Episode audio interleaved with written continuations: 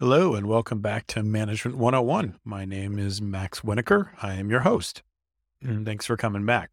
Today, we are going to be talking about managing remote talent. Uh, this is a question I've gotten from a lot of listeners, and by a lot, I mean maybe three, uh, which is actually a lot for me, to be fair. Uh, and the big question that comes up is should I be hiring people remotely? And why is it hard to manage them if they've already done so? And so I, today we'll talk talk through the pros and cons of hiring remotely, as well as you know what it takes to be a manager of remote workforce. I will start by just saying I am a bit biased. Um, I am very pro remote workforce, uh, having a remote workforce. I'm very pro hiring remotely, and I'll talk through why. But definitely, let's start with that that bias uh, out of the way. So, first, remote work. It's uh, it's different. It is not better. It is not worse uh, than in person, and here's why. Certainly, all other things being equal, in person collaboration is tremendously helpful. When I have worked in person with a whole team that was also in person, just the ability to talk to people next to me between meetings and also just read people's uh, emotions during meetings and and be able to discuss things live. It's a very different feeling than working remotely. I could walk up to the whiteboard and we could talk through uh, you know, whatever problem we were discussing and draw it out. And while there has been a lot of progress made in the technological tools that um, that replicate in person, it, it is still simply an attempt to replicate in person work. And so I'll, I'll be clear that all of the things being equal, definitely in person work trumps remote work. Um, but all of the things are not equal. I personally live in San Diego, California. It is a, a burgeoning tech scene, but it is not uh, the Bay Area, you know, around Silicon Valley. It is not in Austin. It is not in New York yet. Um, it probably won't ever be quite those three places in terms of uh, number of startups or amount of talent available. Um, so, just as a good example, a company that is founded in San Diego they could either pick from a smaller population that's local if they just want to hire people in person, or if they're willing to hire remotely, they could pick from a much larger talent pool, one that is, uh, first of all, has just more people in it and therefore more likely to have someone who matches the skill set and uh, culture fit that you need. Two, um, might be cheaper when I think about, you know, what salaries look like in a New York or a San Francisco or or an Austin compared to being able to hire someone who's based in maybe San Diego, maybe Pittsburgh, um, maybe even offshore, you know, there's there are big differences in cost. And as much as you want to have everyone be uh, the best possible talent, there are obviously some trade-offs uh, when it comes to cost. If someone costs half as much but produces 75% as well, that feels like a pretty good trade off. Rather have two of that person than one of someone else. Um, so, anyway, uh, all that's to say that um, while in person collaboration is always better, the availability of talent to a startup who, one, is cash strapped and two, really needs to hire people quickly really changes the changes the the trade-offs or the balance between in person and remote. And so for that reason, I uh, I believe that remote is, is one here to stay, but also two is probably a better fit for for most startups just because of the availability of talent. Why is remote work here to stay? Well, I think the labor market dictates it. I think that there are there are more and more companies who are offering it, and the companies that don't will be left behind in terms of their access to talent. Um, people are better prioritizing their personal lives than they have in a long time, and um, being in an office from nine to six or whatever it is every single day uh, really uh, creates a lot of barriers to to living a flexible personal life. And so I think the labor force demands it. And so I think long term, if a company is pushing for fully in person five days a week and is not considering hiring either hybrid talent or talent that is not in the same city, they are almost guaranteed to lose out in the long term. But I will call out uh, remote employees are definitely harder to manage. Um, first of all, I think it it is harder to keep track of what someone is doing when they're remote. When I'm next to you, it's pretty easy to know what you're up to as a manager. Um, it is also harder to collaborate, like I talked about, being able to access a whiteboard and having everyone in the same room just bouncing ideas around. It does not feel the same on Zoom. I think it's also a lot harder to hold remote employees accountable. Um, you know, you're not interacting with them nearly as frequently. Uh, the the sort of like tap you on the shoulder to see what's going on doesn't exist you might not have as easy access to them on Slack as you might if they were in person. So there are a lot of reasons why um, remote work is harder to manage and remote employees are harder to manage. But I think then you'll see over the course of this episode if if you're able to overcome some of those challenges, you will, re- as a leader, reap tremendous rewards by hiring people who are not in the same office as you every single day. So let's talk about what to do to make sure that remote employees are successful. I already talked through some of these challenges.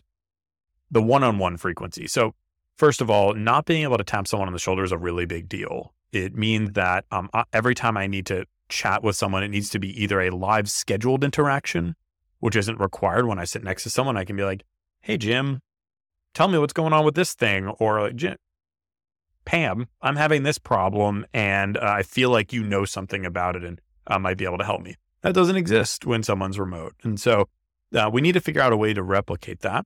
When I um, have a one on one with a direct report in person, that is almost guaranteed not my only interaction with them. And so it's okay to have a one on one with someone in person just once a week because over the course of the rest of the week, I'm going to have a lot of those ad hoc conversations with that person uh, outside of the one on one. I will, I'm much less likely to have those types of conversations with an employee who is remote. Um, I can't, I don't sit next to them.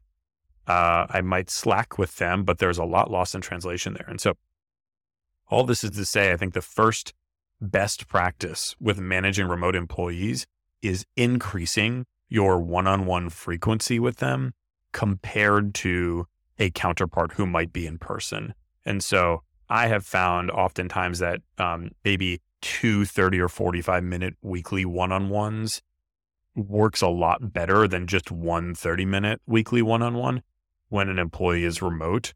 Uh, they have missed out on a lot of sort of the updates that are going on in other meetings. They might have gotten just a little bit off track with one of their projects and just having these multiple weekly checkpoints first of all, I think helps them feel a lot more engaged in the company, but it also gets you a lot better handle on what they're up to. And you can sort of make, make more easy corrections before they go too far down a specific path that maybe wasn't the right one. Another best practice with managing remote employees is um, on the responsiveness side you as a manager, obviously you're accessible generally via a Slack or some other sort of chat feature. Um, you might have your your scheduled Zoom meetings. Think about the way that people in person can access you. Um, they can tap you on the shoulder. They might see you at lunch or they might run into you at the proverbial water cooler, though I don't know how relevant that reference is still. Um, your remote employee doesn't get to do any of that. And so the way to replicate that with a remote employee is not just by increased one on one frequency, but also ensuring that you are responsive to them, seeing Slack or some of the other tools they use to communicate with you as uh, their versions of tapping you on the shoulder and adjusting your approach with them to prioritize those methods of communication versus someone who is in person and therefore when they slack you maybe you don't need to be quite as responsive because you might see them again shortly. So, important to think about responsiveness to your remote employees in a different way than you think about it uh, with your in person employees. And I, I think it is very fair, in fact, to prioritize responding to remote employees' emails and Slack messages or Teams messages. Sorry, I keep mes- mentioning Slack, but your company might be on another software um, over the same methods of communication with your in person employees.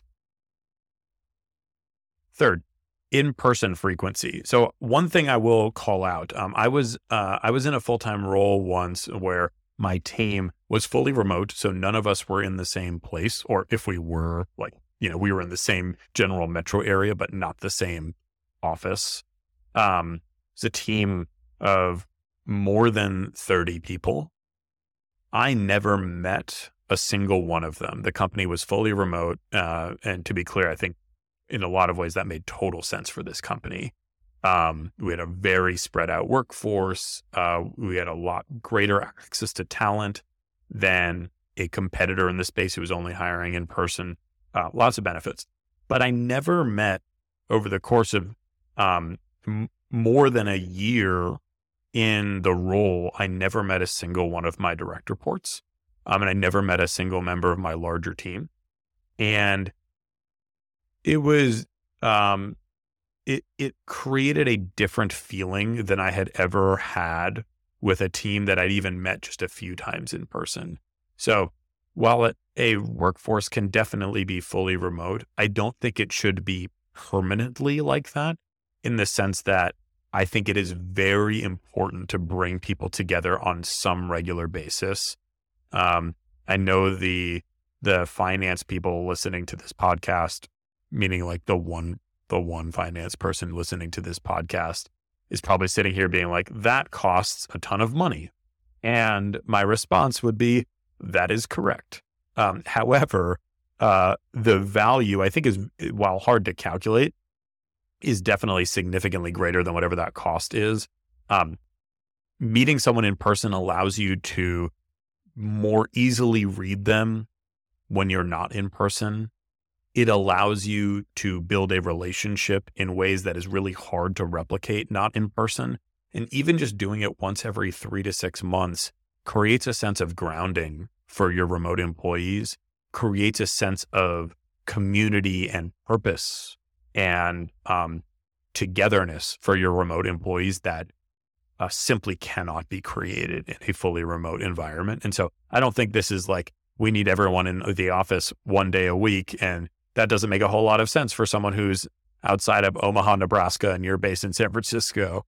But I do think it's something like every team gets together once every quarter, let's say, um, and just spends time together, maybe does some planning, does some team building exercises, because I think that goes a long way towards building relationships. And I also think it goes a long way toward retention.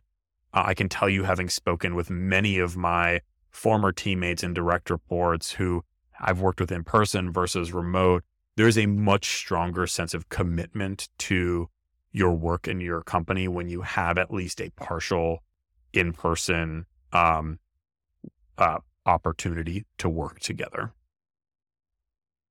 And then um, one other area that I think is important to think about with ensuring remote employees are successful is the uh, engagement with the broader team. So again, uh, the example of being able to chat at lunch or go to happy hours, things like that. You know, they some of those sound a little antiquated, but I do think that they're very common in the startup world today.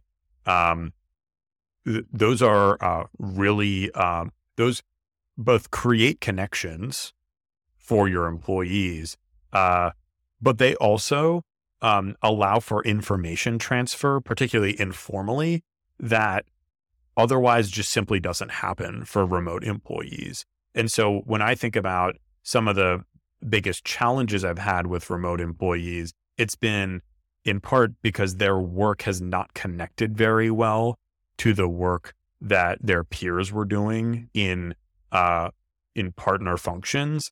And that was because all of their peers were able to talk to each other and sort of like work well together. But the remote person wasn't having those ongoing interactions outside of meetings. And so uh, a lot of their work sort of almost seemed out of context at times because they weren't staying up to date. And so um, I do think it's worth creating opportunities for the broader team to engage. This uh, means more regular all hands, perhaps. So I, worked at a company that had an all hands every single week. That was Uber. And uh, just the ongoing sense of purpose that created for employees was really helpful. And obviously, not every single Uber employee worked in the San Francisco headquarters. We were all over the world. Um, I think having sometimes in person meetings where you have like a cross functional planning meeting may be really useful. I also think that creating informal spaces virtually is really helpful. So, um, one of the companies I used to work with had a monthly um, monthly virtual trivia where uh, employees were paired with people from other parts of the organization, and they were put on trivia teams, and it was all virtual via Zoom.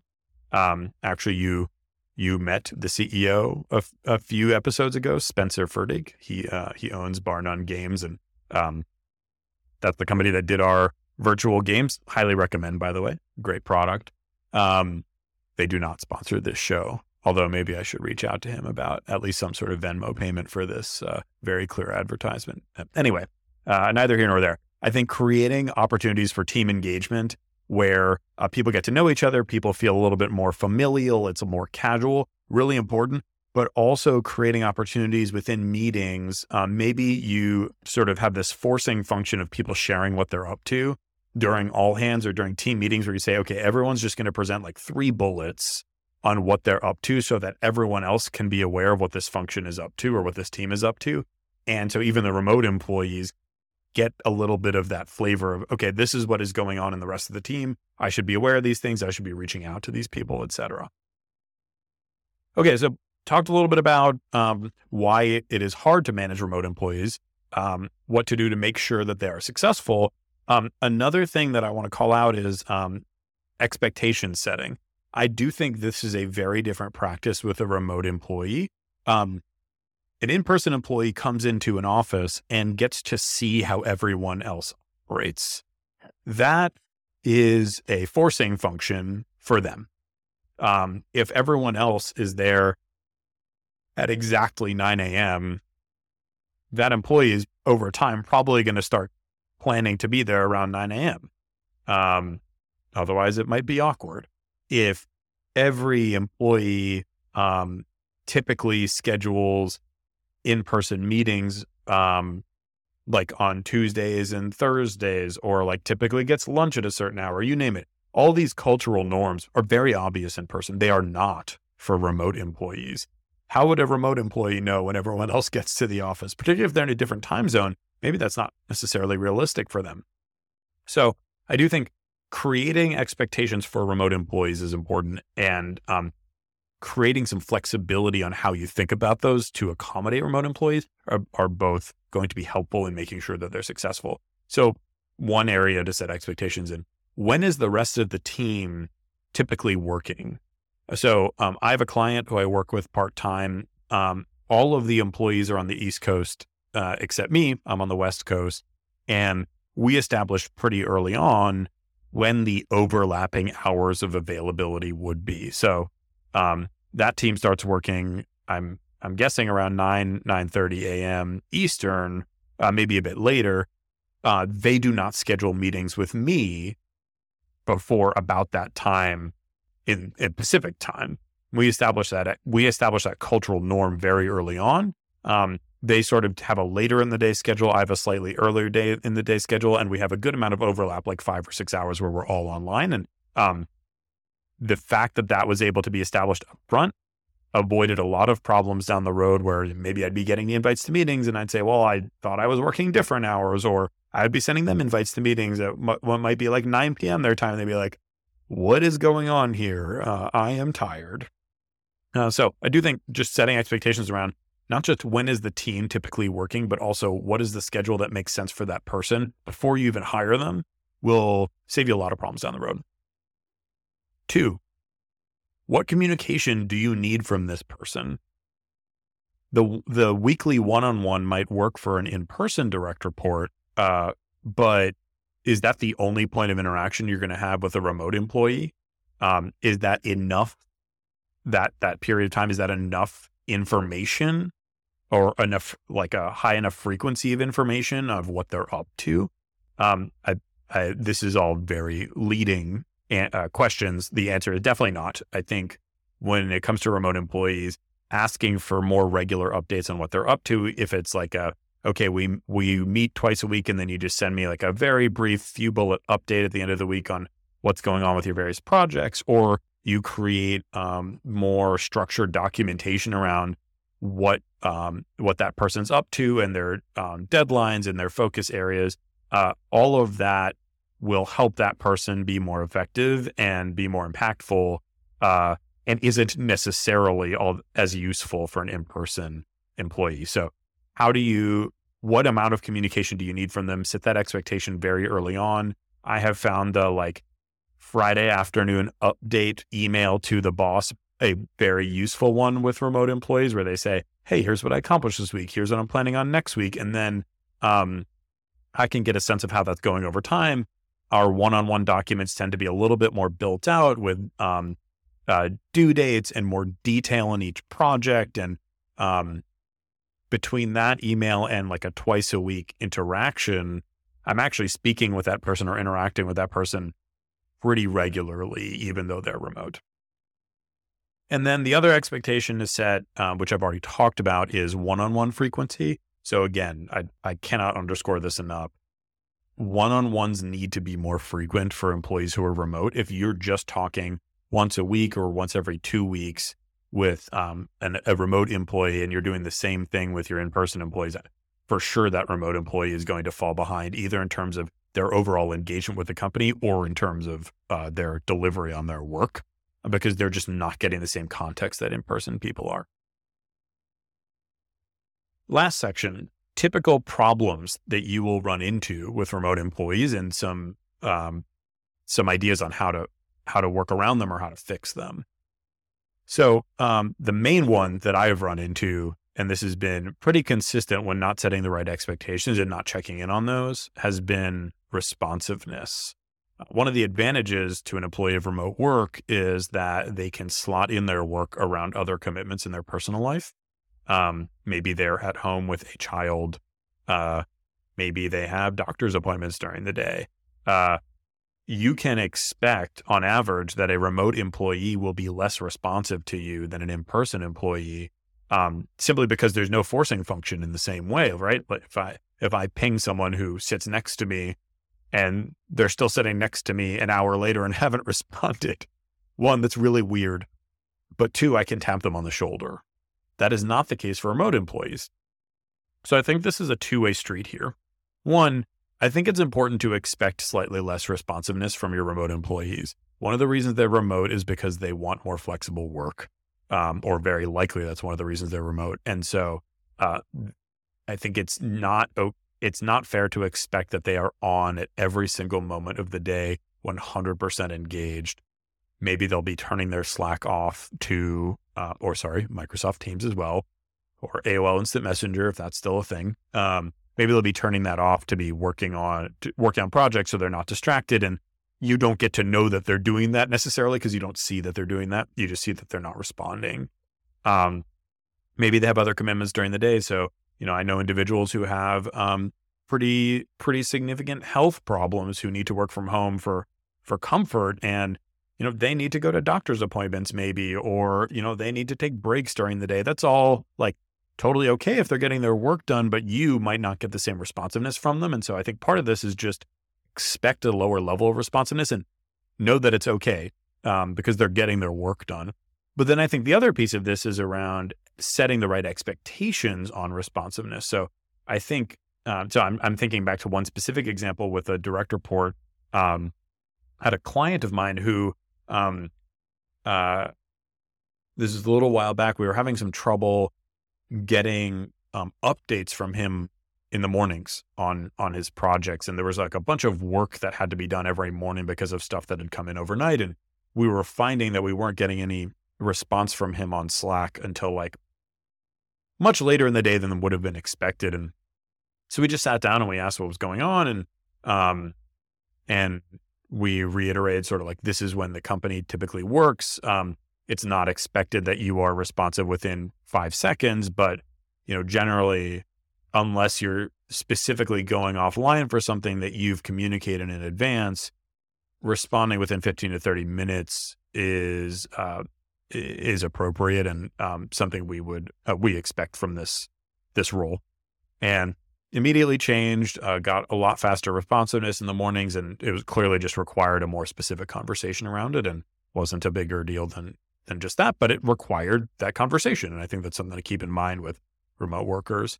Um, two, we talked about the coordination with other teams. So this is naturally going to be worse for remote employees because they're not sitting next to their counterparts. They're not sitting next to other functions. They can't go to a different floor and just go talk to a team. They have to schedule a meeting and uh, everyone has very busy schedules and lots of overlapping meeting times. And I just think it, it's very normal for a remote employee to have a harder time coordinating their work with other teams.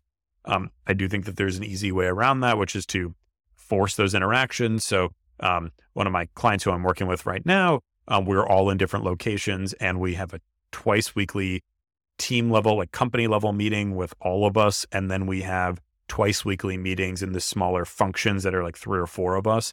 And between that, we are coordinating amongst the group basically every day. So it's a slightly more meeting heavy culture than perhaps the average startup, but it really works well for ensuring that the teams are coordinating, the individuals are coordinating with each other and driving cross functional work forward, even if they're not in the same place.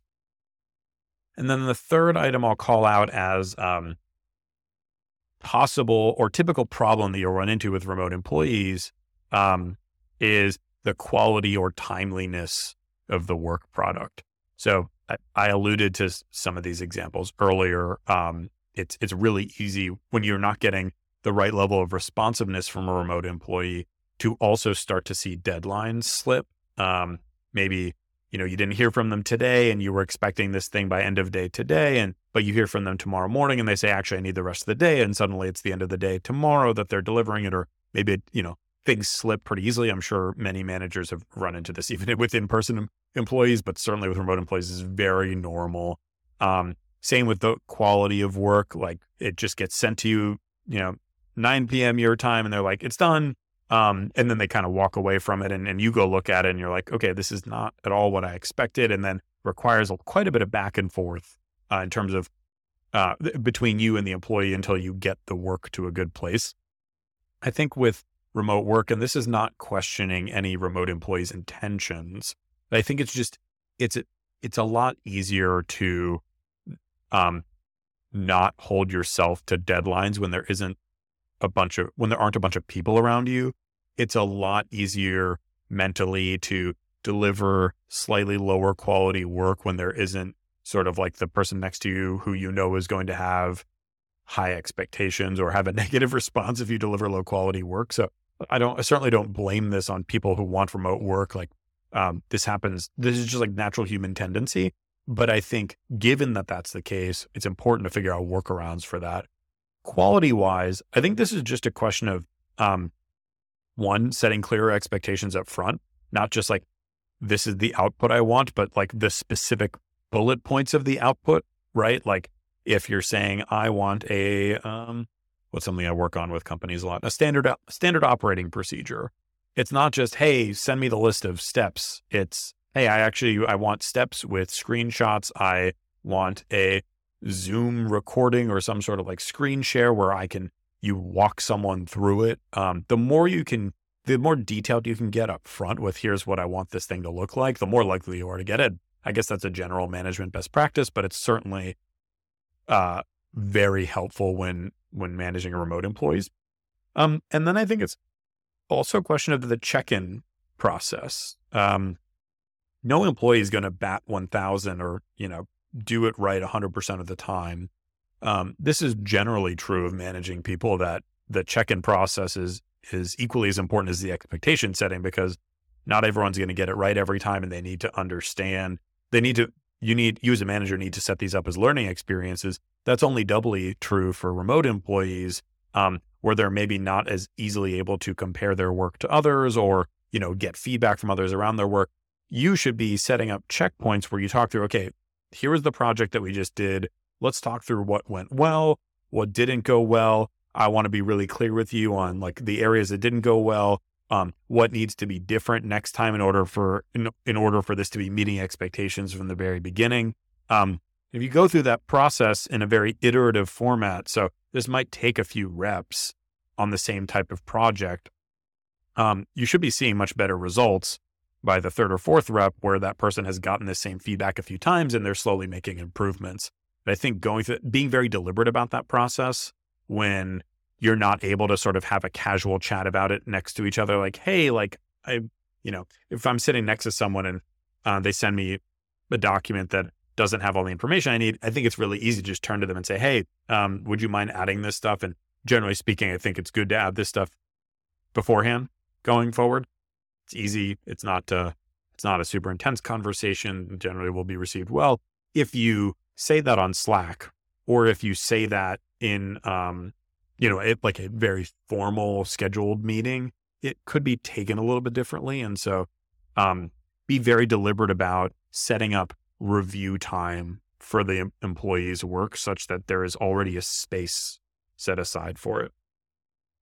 Okay, so we talked about some of the problems that you run into uh, managing remote employees. Just want to take a step back for a moment and and reiterate. Um, I am very uh, pro hiring remotely. I think you know certainly it takes the right kind of profile. Not not every single person is going to be a great remote employee, but also not every single person is going to be a great in person employee. You as a manager have a lot to make sure that you do effectively to manage a remote workforce. But I just think the one, the access to talent that you simply would not have by hiring just in person is cannot cannot be understated. Um, let's say that there are a thousand product managers in Austin, Texas, who you could hire. There are easily 10, 20, 30, many more times that number in the broader country let alone when thinking about other countries. And when you have that larger talent pool, the likelihood that the right person's going to be available at the right time that you are looking for them is just so much higher. So I think you'll hire faster. And I also think you'll hire better talent. And the other piece is um, there are a lot of people out there who need to be able to work remotely. Um, and when you give them that opportunity, you're getting access to a whole talent pool that even if they were in the same city as you, they would not be working for you. And so it's kind of like a un uh, unaddressed opportunity in the marketplace to go after the population of very talented employees who simply need to work from home for whatever reason or or just prefer it. And so when you as a company or when you as a leader open yourself up to hiring remotely, you open yourself up to a world of talent that you would never have access to otherwise. And um, I think the the problems that come with managing people remotely are very easily overcome. The problems that come from a very tight labor market are not nearly as easily overcome. And so when I think about that trade off, uh, I I pick the at least the option for remote hiring every single time. All right, uh, that was 30 minutes about remote management and hiring. So thanks so much for taking the time and hope you enjoyed. All feedback, as always, is welcome. Please feel free to reach out.